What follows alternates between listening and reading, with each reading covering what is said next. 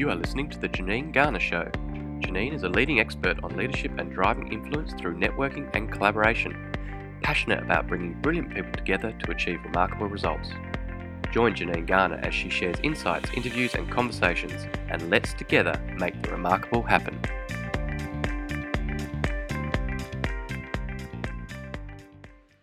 So today I want to talk about achieving your goals, uh, achieving success, about building the career or business of your dreams and how to do it on your terms, how to reach your own Emerald City, one yellow brick at a time. You see, whether you're running your own business or moving up the corporate ladder, there is a line in the sand moment where what you are doing shifts. And it's a bit like the movie The Wizard of Oz, where there is that wonderful scene where Dorothy and Toto the dog, uh, the movie starts in full black and white, and then she gets transported to the wonderful land of Oz, and suddenly the movie moves from black and white into full Technicolor.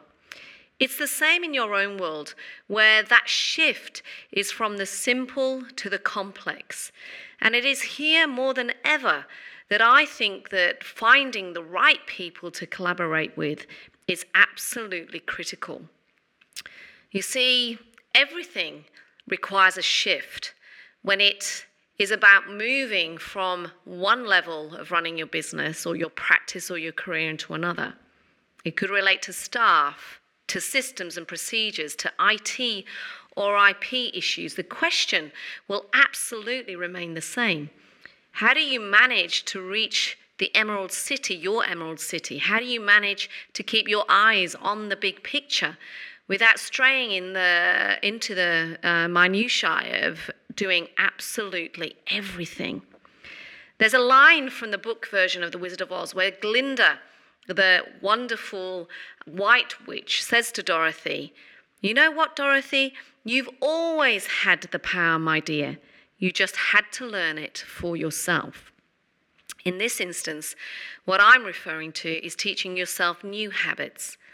You see, when you first start a new enterprise or as a as a lower member of the organization or the management food chain, you tend to be completely self-reliant because you absolutely have to be, don't you?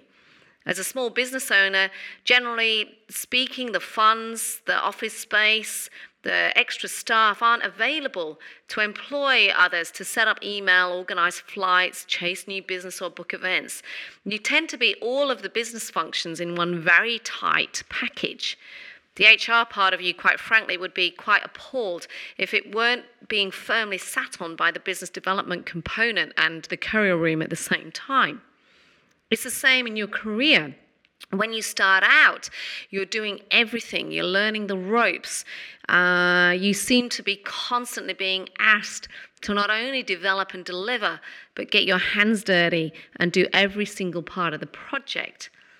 There's no one to pull on. There's no one to delegate to. There's no budget that, that you can access. You're simply being given the tasks, the projects, the K P Is, and you have to get on with it. But then suddenly things start to grow and mature in your organization or in your career, and you finally have that capacity to employ people. And for me, this is where the new habits have to come in. You see, you will have a vision for yourself, your practice or your business, and that vision has always been there, but now it is a reality rather than a mirage. And to bring it to true life, you have to embrace vulnerability, you have to embrace trust, and you have to allow others to assist you in the scope of all of this. There is no point in having people working with you if you are not going to empower them in their own work. You've got to absolutely allow yourself to own your skills, your strengths, your inner superpower, and bring that to the table. And at the same time, you need to embrace other people, depend on their skills and the value that their skills and their insight is bringing to you. You are not a one-person, all-singing, all-dancing cabaret act anymore. You are a member of a team, and you are a leader of the team. After all, going back to the Wizard of Oz, Dorothy didn't get to the Emerald City on her own. She had a lion, a tin man, a scarecrow, and Toto, her lovable puppy, on her side. Don't you also need some extra heart, some extra courage, some extra brains and grit too to achieve your version of success, your dreams, your goals, your vision? Change like this is also about recognizing that your own influences themselves may need to change. To paraphrase Marshall Goldsmith, what got you here won't get you there. You might have to step it up in terms of your own circle of influence. You may even find that some friends, business colleagues, even those with whom you've collaborated with in the past, they may no longer understand what you're trying to achieve. They may not have the skill sets that you need for your next stage of growth. They may not actually want to support you in terms of changing things, of upsetting the status quo, of challenging yourself to do more.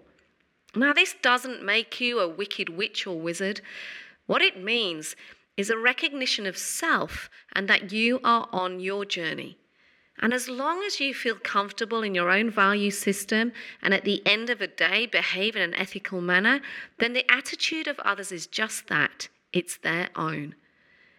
Expansion and growth don't necessarily and don't always win you hearts and minds one hundred percent of the time. You may encounter a lack of understanding from some, and you may need skills and a level of operating ability that is higher than some people are capable of providing. It may be that as your business growth grows, those people that were with you in those early days of your business may no longer have the need, the want, the capacity, the capability to move with you into this next phase of your business. For those of you stepping up in your career, this is often where I find in my mentoring work that when people step up into that next level of leadership, they often feel lonely, irrespective of how connected they are. And often this is because the people that were with them up to that certain level of their career no longer want to step with them into the next stage of their career.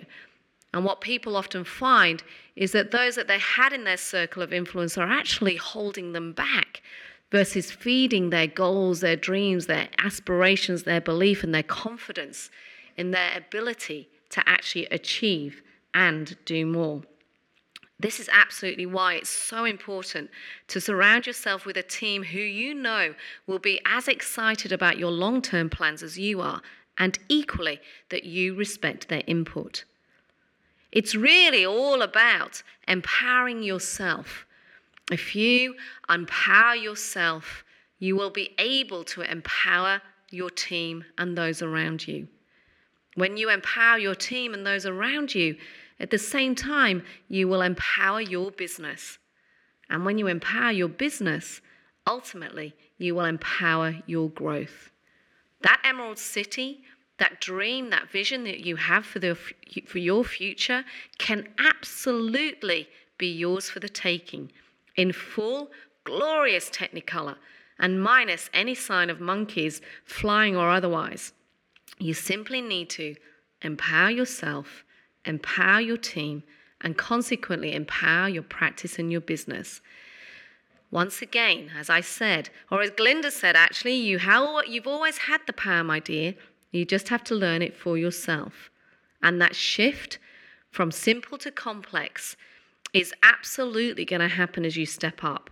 But finding the right people to collaborate with is totally and utterly critical. We hope you enjoyed listening to The Janine Garner Show. To follow her blog, purchase her books, or find out more, visit her website, janine garner dot com dot a u. Brilliant people, extraordinary results.